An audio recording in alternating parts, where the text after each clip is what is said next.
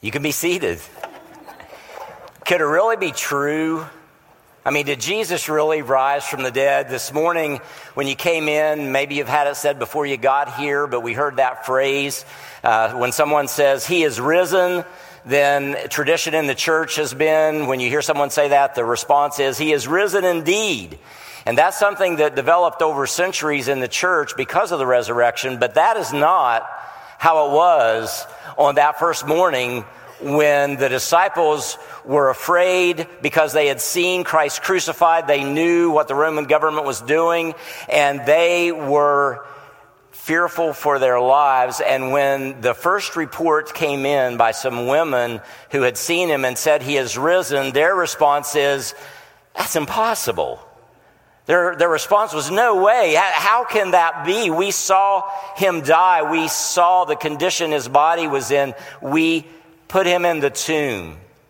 So today what I would like to do is to share with you reasons to believe and to answer the question, did he really? Did he really rise from the dead? How can we know? Because even if his disciples back then had a hard time believing it until they saw him resurrected and they saw him alive, then they believed, but they had the opportunity to see him. How about us today?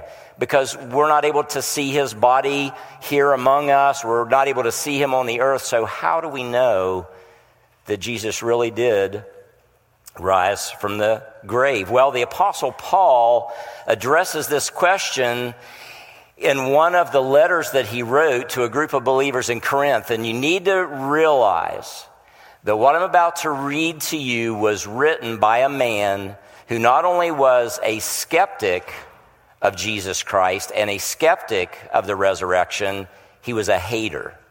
He hated the church. He felt threatened by Christ and by the Christians, and he was actually happy when Christ died. In fact, in some of the early followers of Jesus, he um, held the, the cloaks of those that were stoning some of Jesus' closest disciples, Stephen, one of those. So what was it that changed this man who was not only a skeptic, but an actual hater of the church and a hater of Christ, into someone who is now a staunch believer and an actually a defender of the faith in Christ? Well, it is the power of the resurrection. And this is what the Apostle Paul writes in First Corinthians fifteen, verse twelve. So again, this is written by a man who had formerly been an unbeliever in Christ.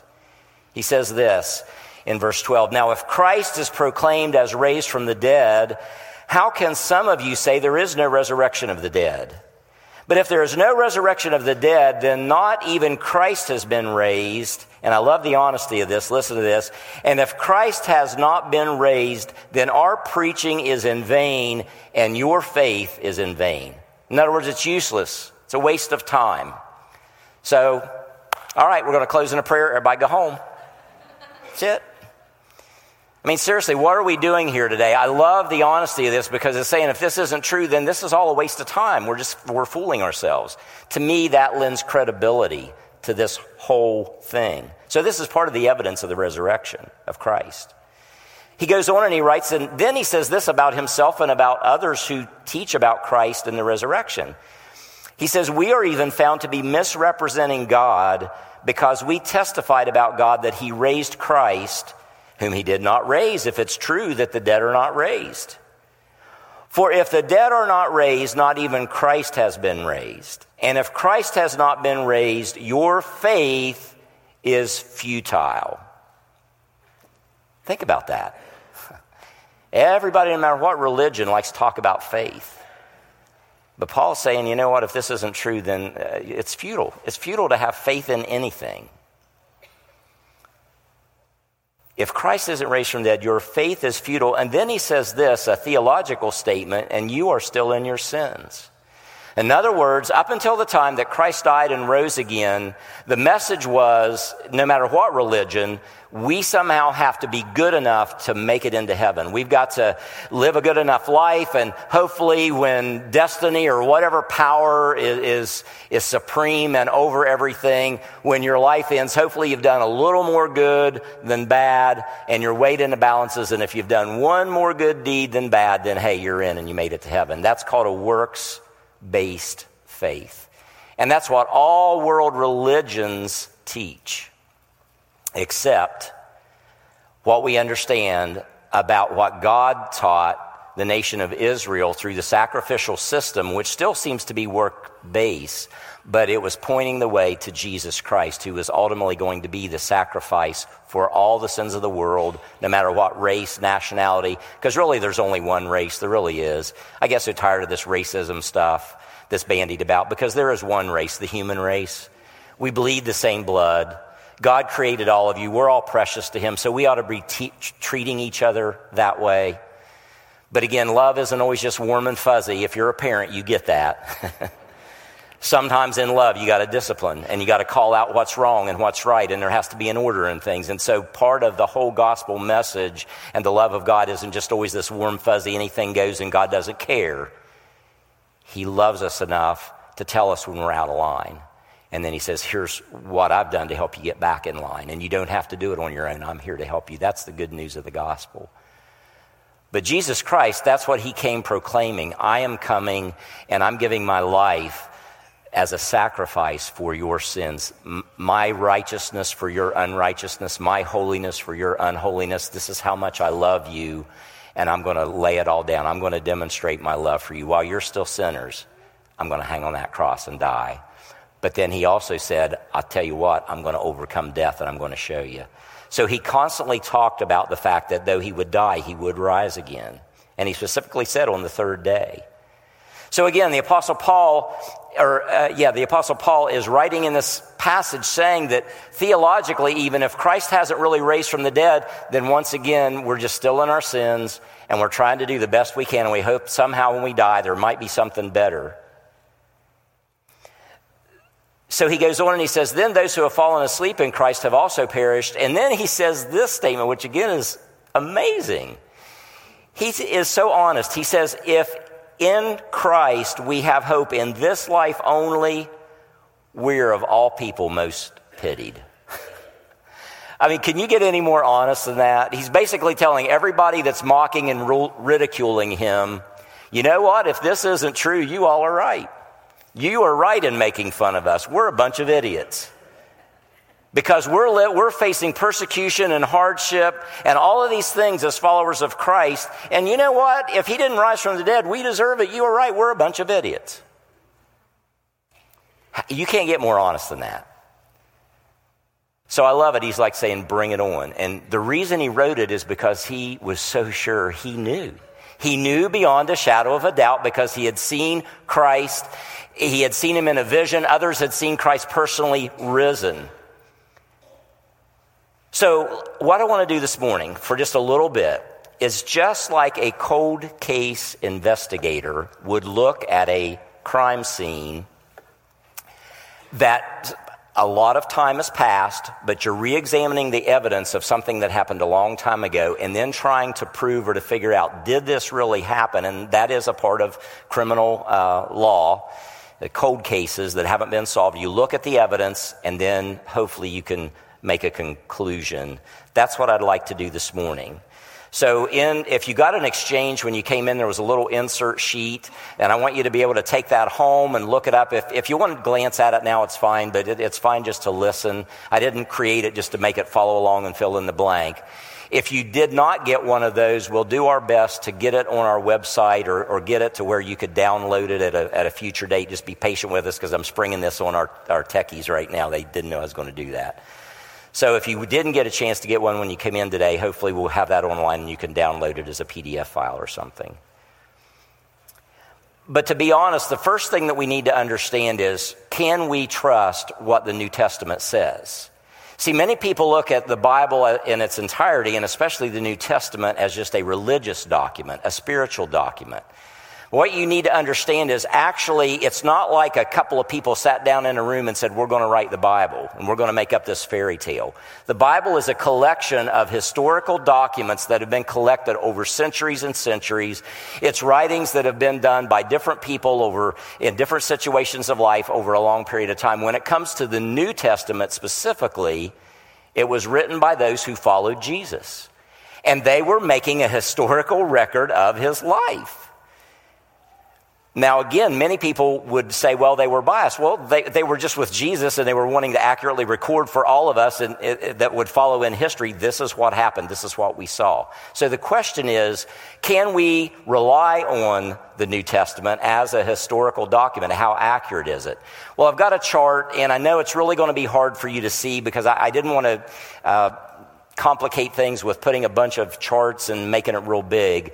But what I wanted you to see at a glance is there are many in history who wrote uh, things for us and for future generations. We have philosophers like Plato, and we've got people like Herodotus and Pliny and uh, Aristophanes, Aristotle.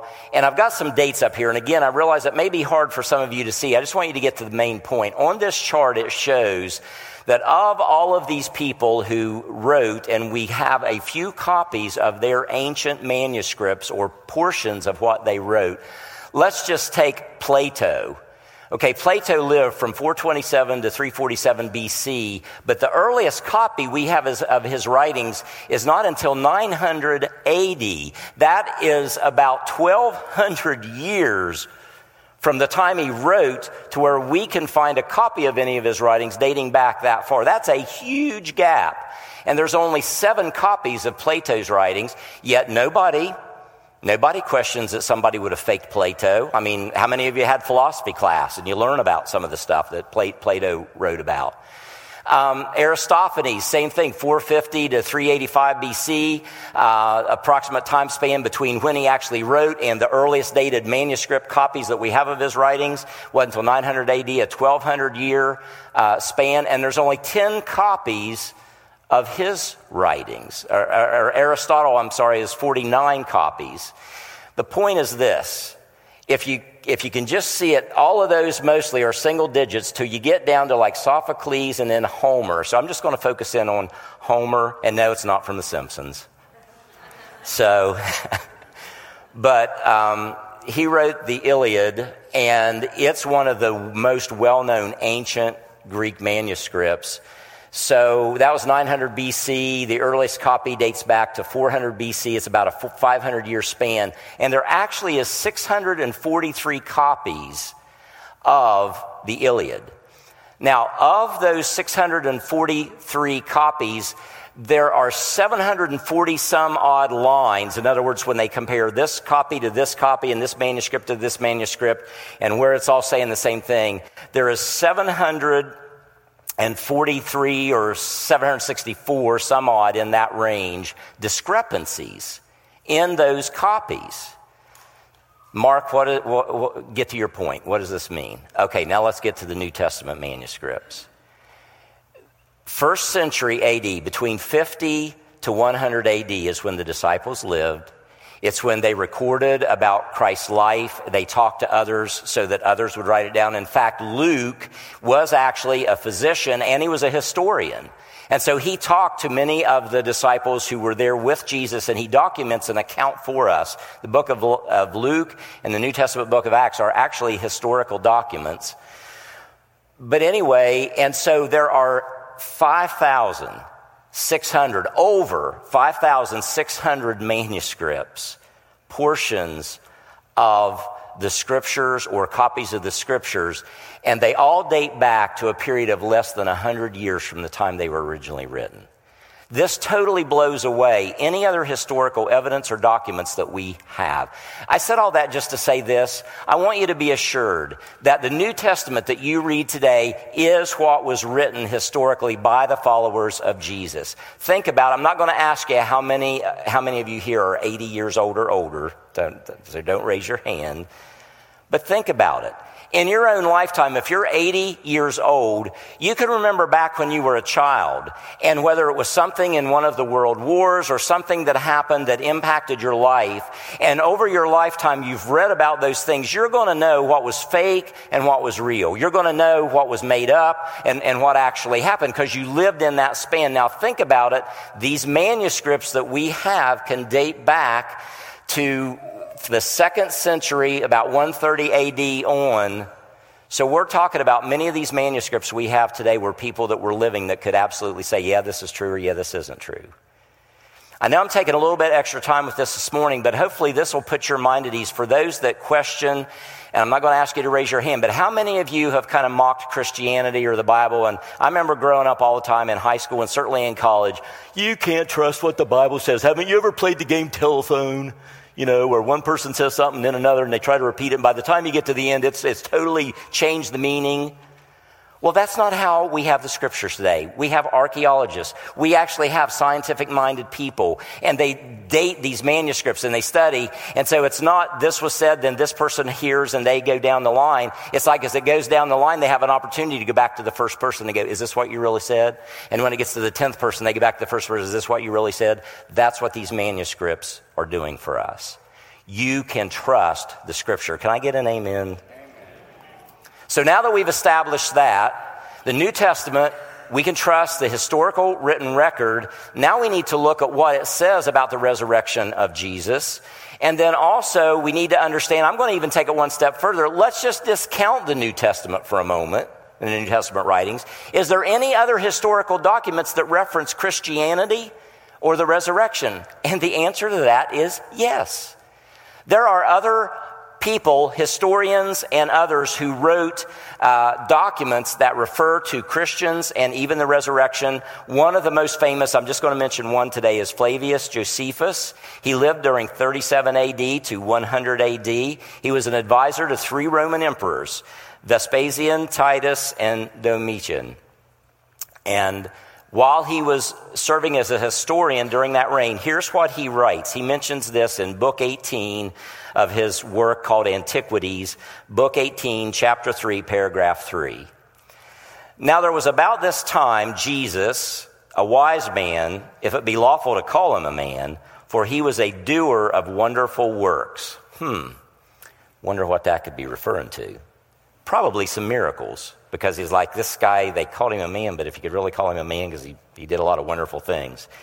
Then it goes on, and Josephus writes, a teacher of such as, as men receive the truth with pleasure. He drew over to him both many of the Jews and many of the Gentiles. That, those are people that aren't Jewish. He was Christ. And when Pilate, at the suggestion of the principal men amongst us, had condemned him to the cross, those that loved him at the first did not forsake him. Listen to this. For he appeared to them alive again on the third day. Folks, this is not in the scripture. This is by a historian outside of that. As the divine prophets had foretold, these and ten thousand other wonderful things concerning him, and the tribe of Christians so named from him are not extinct at this day. There you go. And I could give you other evidence outside the Bible. So now we've got not only historical evidence that's recorded for us in the scripture that's been preserved through the church, but now we've got evidence outside the Bible. Well, the record in the Bible also shows that it's authentic in this. There are some who say, well, you know, the Bible is full of contradictions. And even in the New Testament, the resurrection account, you, you, you read those accounts and they don't match up just exactly right. Here is a principle of cold case investigators. When they look at written testimony or recorded testimony, if they see every single witness saying exactly the same thing, you know what they're going to think? Collusion. Oh, I just had to throw that in there. I know you're sick of it. But you see, this whole thing's been around way before our current mess. But that's exactly, a cold case investigator, if they saw every eyewitness saying exactly the same thing, they'd say, well, it's obvious they got together and they got their stories together and they wanted to make sure that, you know, this. And that actually becomes a thing to discredit it. So the fact that there are some discrepancies in the new written, or in the New Testament written about the resurrection, that actually lends validity to it because nobody tried to go in and mess with it. They said, here it is. Here's what they wrote. We don't quite understand. Let me ask you this. How many of you remember uh, on nine eleven, it was a terrible time, but when the Twin Towers came down? Most of us, if you were alive and aware during that time, you remember exactly where you were when you heard the news about it. And you remember seeing it. But if I would ask you right now, well, which tower came down first? And which tower came down second? And how many planes were involved? Some basic questions like that, I'm sure I would get different answers. It's not that you're not telling something that's true. As you recollect it from your perspective, you're just simply saying, well, this is what I remember and here's my perspective. But when you would take all of that evidence, you can piece it together to get the main facts. That's what we have in the scriptures about the resurrection of Jesus. Different perspectives, different people saying what they experienced on that day. And when you begin to piece it together, yeah, you might find a few little things that seem contradictory, but it's not that one's right and one's wrong. Again, it was, there was so much happening on that morning of the resurrection and the, and the disciples and the women that were there. You could see how this would happen. So let me just read from you the Gospel of John, chapter twenty, verse one. It says, early on the first day of the week, while it was still dark, Mary Magdalene went to the tomb and saw that the stone had been removed from the entrance. So she came running to Simon Peter and the other disciple, the one Jesus loved, and said, they've taken the Lord out of the tomb and we don't know where they put him. Here again, this shows that this is true. It didn't say they saw the tomb empty and they immediately skipped back and said, he's risen. They did like we would do. They're like, oh my gosh, somebody had to take the Bible because we know he's dead. We saw him. We put him in here. So they were skeptical. And they assumed that someone had taken his body. So Peter and the other disciples started to the tomb when they heard this. Uh, both were running, the scripture says, but the other disciple um, outran Peter and reached the tomb first. He bent over and looked at the strips of linen lying there, but did not go in. These are the strips of cloth that was used to wrap the body of Jesus. Again, some of his followers, when they took his body down, they wrapped his body in, in strips of cloth, put a few spices in there until they could go back and properly, after the Sabbath day was over, they were going to go back and properly give him a burial. But they did all this temporarily, put him in the tomb, wrapped a, a cloth around his head. So when the disciples get there, this is what puzzled them. They're like, wait a second. If somebody stole the body, why would they have taken the time to take all the strips off of his body and the thing that was wrapped around his head and, and lay it there? I mean, if somebody was going to steal it, it'd be in, out, take the body, take everything. And so this was something that mystified Peter and John. In fact, it says, I'll, I'll go on and read here. Um, Then Simon Peter came along behind him and went straight into the tomb. He saw the strips of linen lying there, as well as the cloth that had been wrapped around Jesus' head. The cloth was still lying in its place, separate from the linen. Finally, the other disciple who had reached the tomb first also went inside. He saw and believed. Right then, he saw enough. He's like, this is impossible. You know, Jesus said he was going to rise again, and I don't get it, but I know somebody didn't steal his body because there's no way that they would have done that. And the way these linens are laying here, something miraculous has happened. He's not here. His body's gone, but the stuff we wrapped him in is laying right there. So he believed based on that. Then, uh, as, as we move on, so first of all, here's one of the theories, the stolen body. Um, so again, just to recap, how you can refute anybody that says, well, somebody just came along and took the body of Christ and that's why everybody thought he was risen. Well, number one, the grave clothes, it convinced the disciples. Of course, more than that, you're going to hear in a minute. Here's another thing, the Roman guards. The Roman guards were placed there for the very fact that they were afraid that disciples were going to steal the body. Contrary to what some people believe, they weren't afraid that Jesus was going to rise from the dead. And they so they sealed the tomb to keep him in there. No, no, no. The whole thing is they posted guards and they sealed the tomb because they didn't want the body to be stolen. And they were going to make darn sure that it didn't happen. And yet it happened.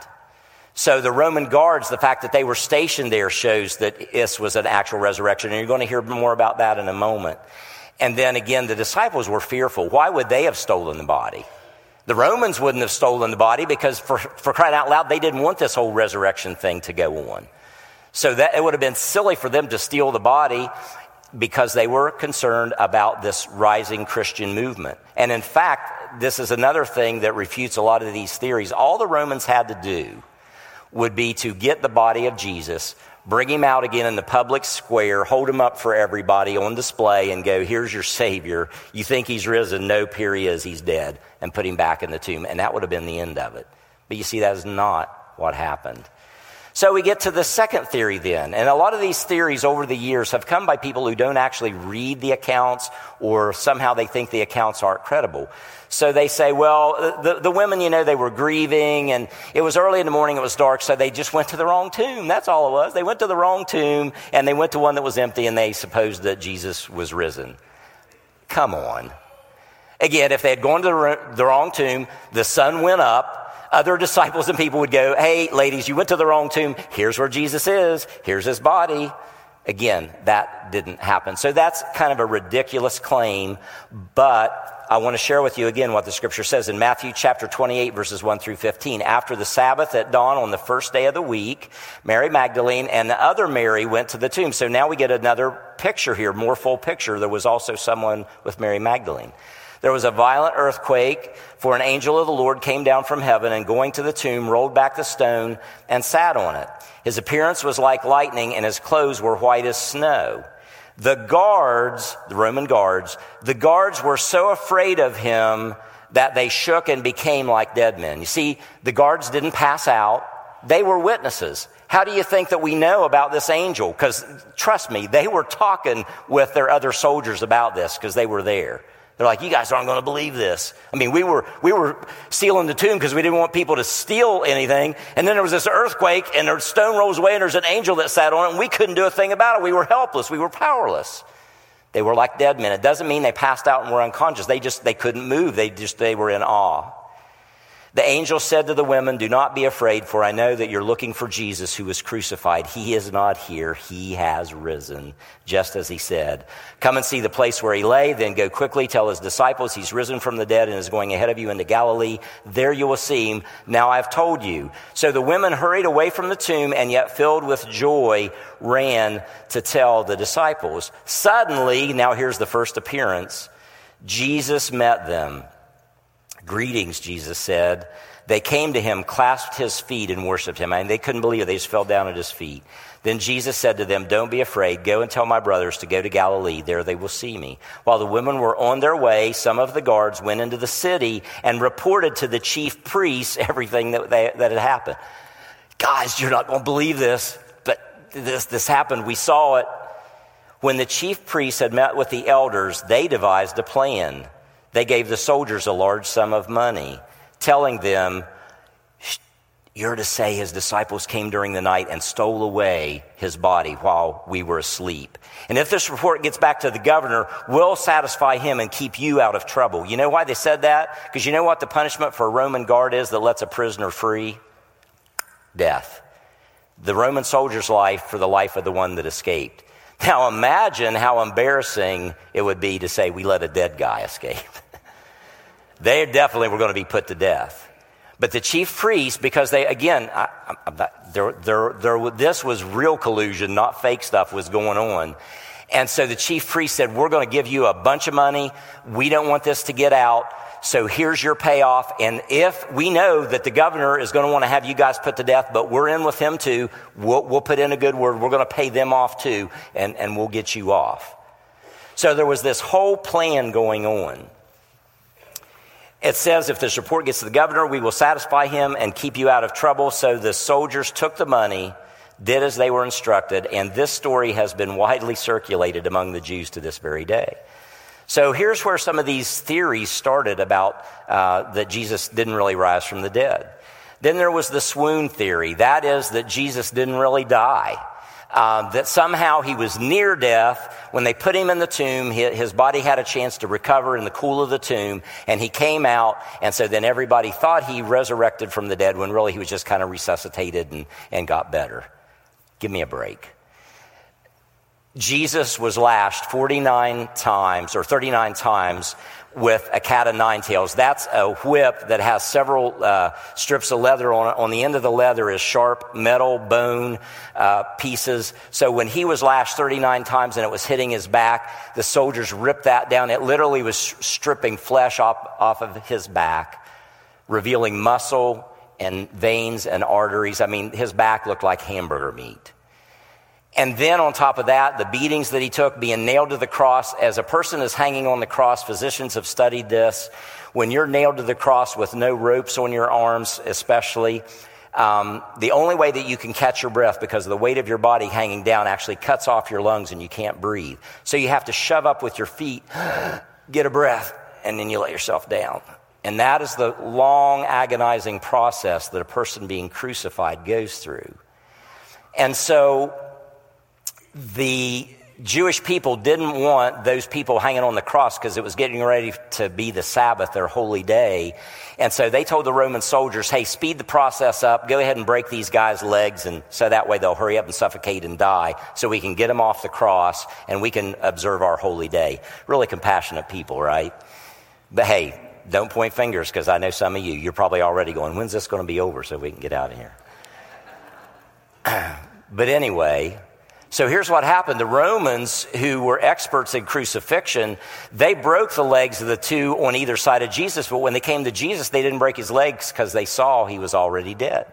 So that's one of the ways that we know for sure without a fact that he was dead. If that weren't enough, the scripture says, and I'll just read it here. Since it was the day of preparation, so the bodies would not remain on the cross on the Sabbath, for the Sabbath was a high day, the Jews asked Pilate that their legs might be broken and that they might be taken away. So the soldiers came and broke the legs of the first and the other who had been crucified with Jesus. But when they came to Jesus and saw he was already dead, they did not break his legs. But one of the soldiers pierced his side with a spear, and at once there came out blood and water. So if the if the fact of the broken legs wasn't enough, remember, these are experts in crucifixion and death, execution. Don't think for a minute that that Roman with the spear just kind of went to see if Jesus was going to flinch or anything. You know what he did? He took that spear and he went, ugh! And he thrust it right up through Jesus' side, through the rib cage, through his lungs, into his heart. Because that way he was like, I'm going to make sure you're dead, buddy. And that's what he did. And then when he pulled the spear out, it said that blood and water both poured out of Jesus' side. Again, physicians that study crucifixion and what happens to your body under that stress, and I'm no physician, so I hope I don't say this wrong, but I think there's something like called a pericardial sac or something, a thing around your heart and your lungs.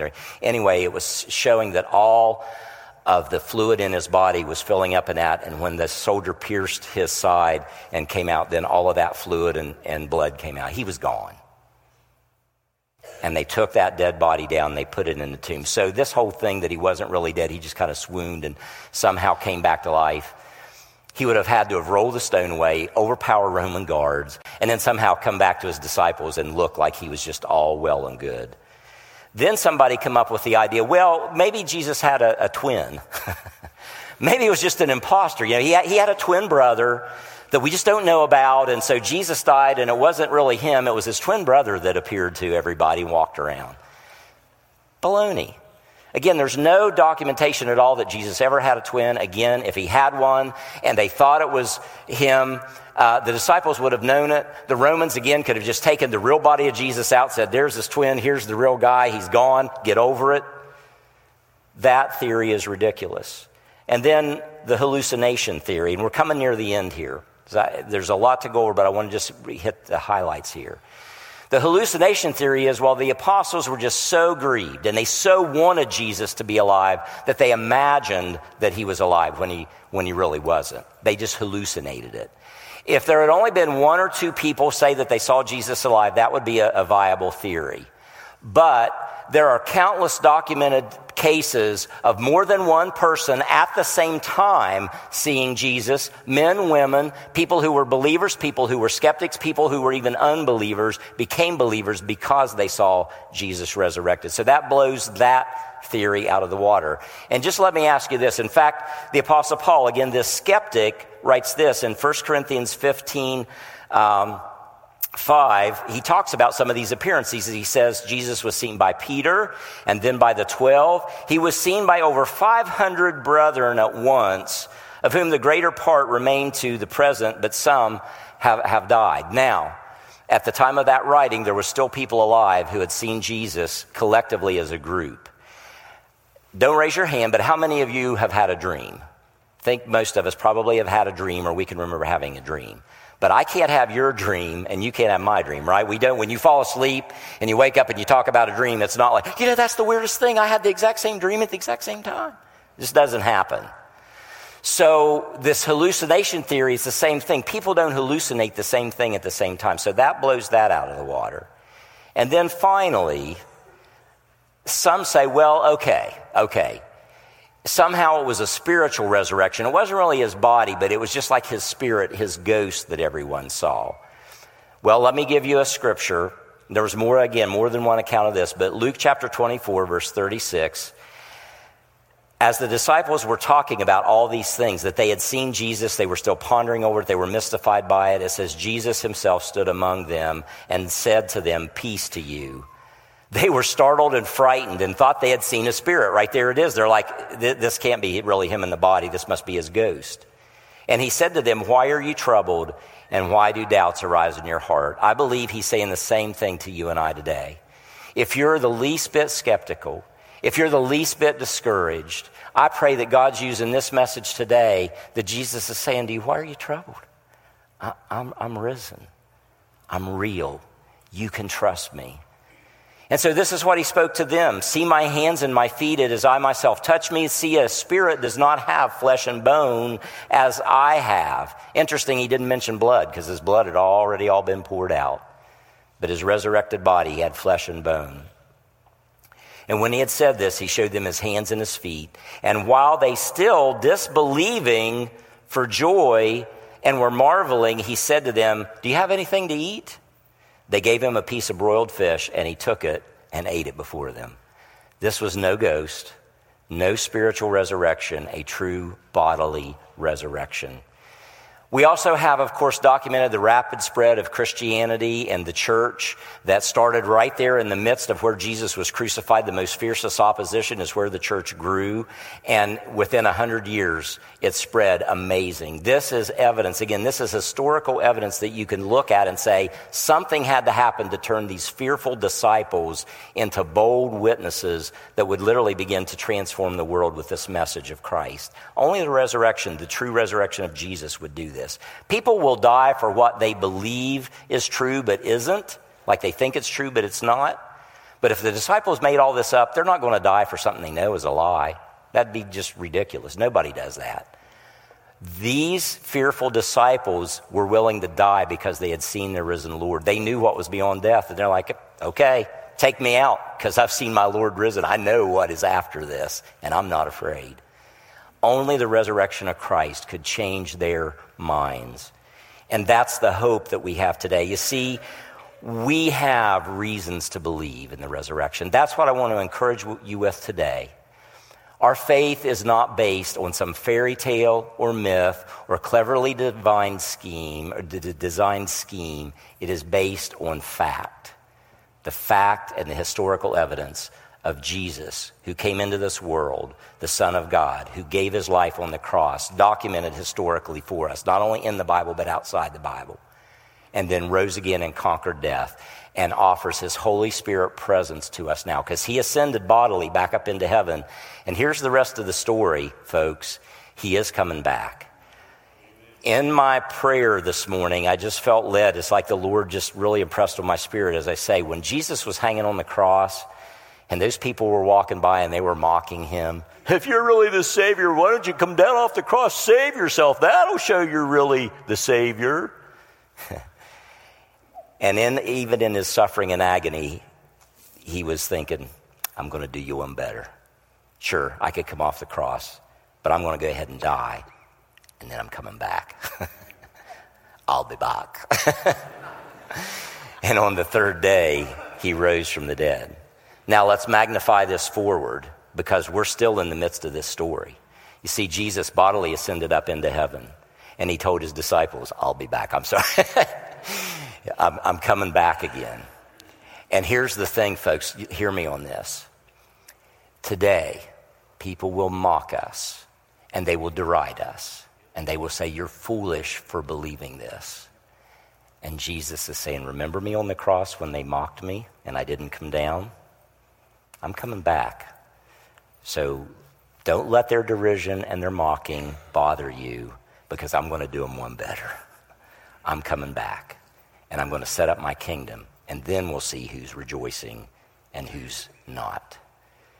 So today is the day of the salvation. I want to conclude with this. What does the resurrection of Jesus Christ mean for you personally? Because that's really what it comes down to. I could spout facts and figures all day. That doesn't really stir our heart too much.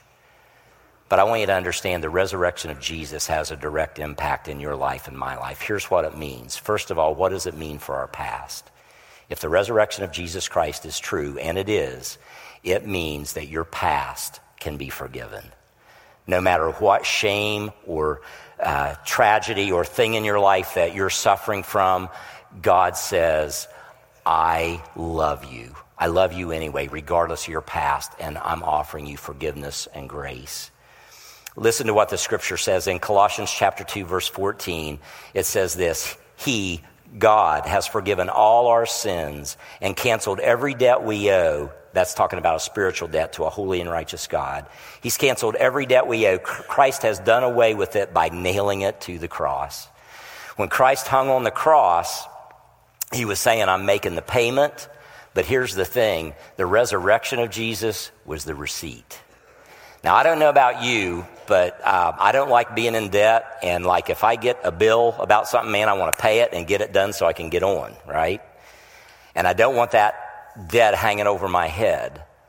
And so when I pay a bill, whether it's my phone bill or a utility bill or a house payment or whatever, I'm just nerdy enough that when I pay it, I make sure I get a receipt. Whether, even if it's electronic, I'll save an electronic receipt because I don't want them coming back later saying, you didn't pay your bill.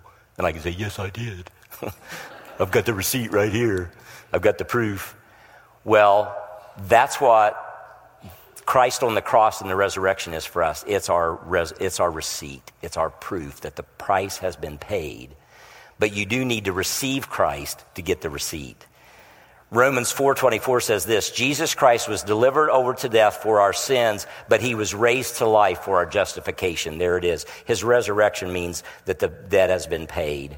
So what does it mean? What does the resurrection mean for our present? Well, it means that you can have purpose now in your life, new purpose and power that you didn't have previously because now the Spirit of Christ, the risen Lord, can be in your spirit, helping you, strengthening you. It's not that you become like a superhero or those kind of things. It's talking about spiritual strength to get through anything and to face life and to know that there is hope beyond this life. The Apostle Paul writes this in Philippians four thirteen, I can do all things through Christ who strengthens me. What he was saying there is I've been through beatings and suffering for my faith. I know how to live in good times and in hard times, but I've learned through it all. Christ gives me a strength, and I can I can get through it because of Jesus. I like the way this translation words it. I'm ready for anything through the strength of Christ who lives in me. What are you going through today that's really hard? Is it a health issue? Is it the death of a loved one? Is it a financial crisis? In Christ, with his Spirit in you, he's going to get you through it. He will give you a power that you don't have in and of yourself. And then finally, what does the resurrection mean for our future?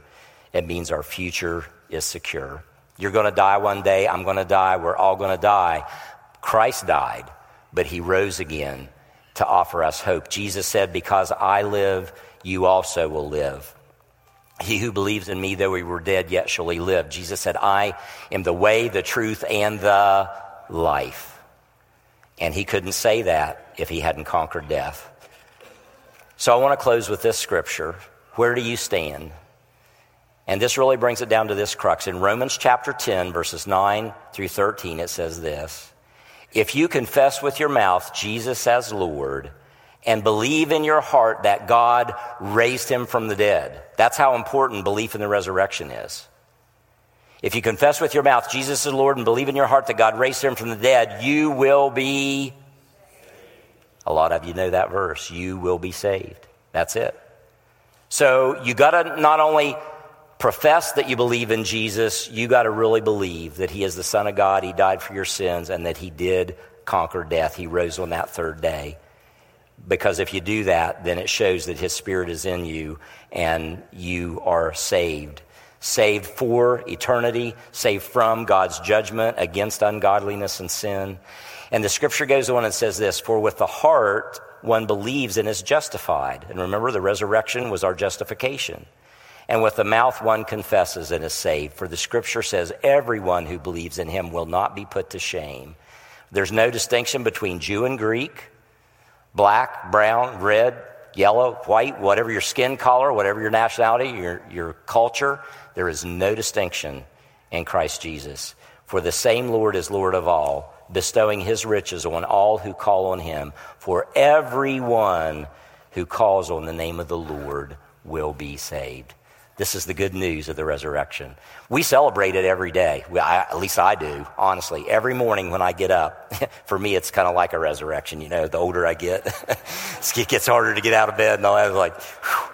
And I do. I literally, every morning when I open my eyes, I say, thank you, Lord, for getting me through another night and give me strength. And when my feet hit the floor, that's what I just say, Lord, as, as your power raised Christ from the dead, just raise me up today and help me live for you. That might sound weird to you. Hey, I don't care. it, it strengthens me, and it gives me hope for the day, and it gives me purpose. And so I'm so thankful God allowed my feet to hit the floor today, and I got out of the tomb of my bed. And I'm here to share the good news of our resurrected Lord. Share that good news with others. Let this message today encourage your heart. Don't be discouraged. Um, there, there is reasons to believe, and more than that, the application is awesome. Our past is forgiven. Our present is purposeful. Our future is secure in Christ. Would you stand? So what I'd like to do today, and I know there's many people either listening online or maybe here among us, and you all are intelligent people. You can pray your own prayer. But I'd just like to lead us in a prayer this morning. If this is your heart, I just encourage you to affirm in your own mind and your soul and your spirit um, this prayer to God. If if maybe today has ministered to you in a way that's really caused you to say, you know what, yeah, this is making sense. I, I believe in this now. I do believe. Then just pray this simple prayer with me. Lord Jesus, I know I've been a doubter and a skeptic. But Lord, I, I believe. I believe you are the Son of God. I believe you died on the cross, and I believe you came back to life, you rose again. And the most amazing thing is, I'm realizing now you did it just for me. I know you did it for everybody else, but you also did it just for me. So Jesus, please forgive me of my sin. I open my life to you. I trust you now as my Savior.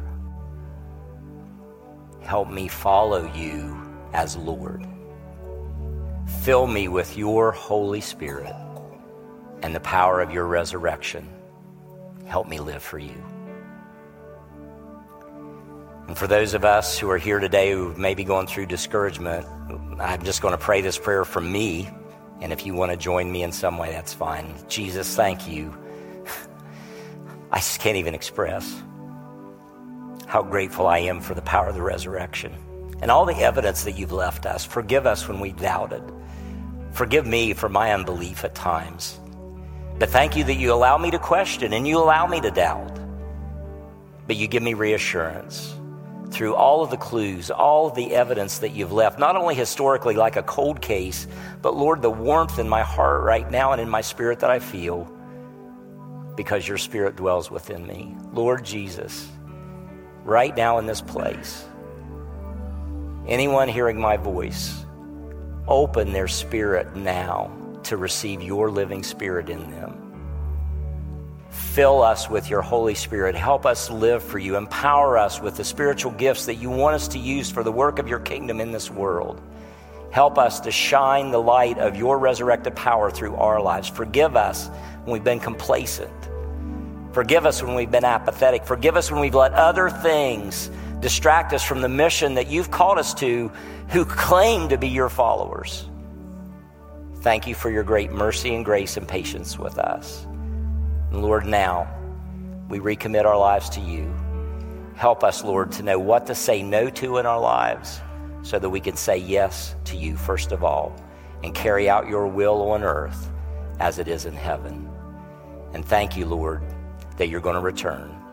We're going to trust you in the meantime, and we'll experience your presence, but help us to, as we look back, we look ahead too.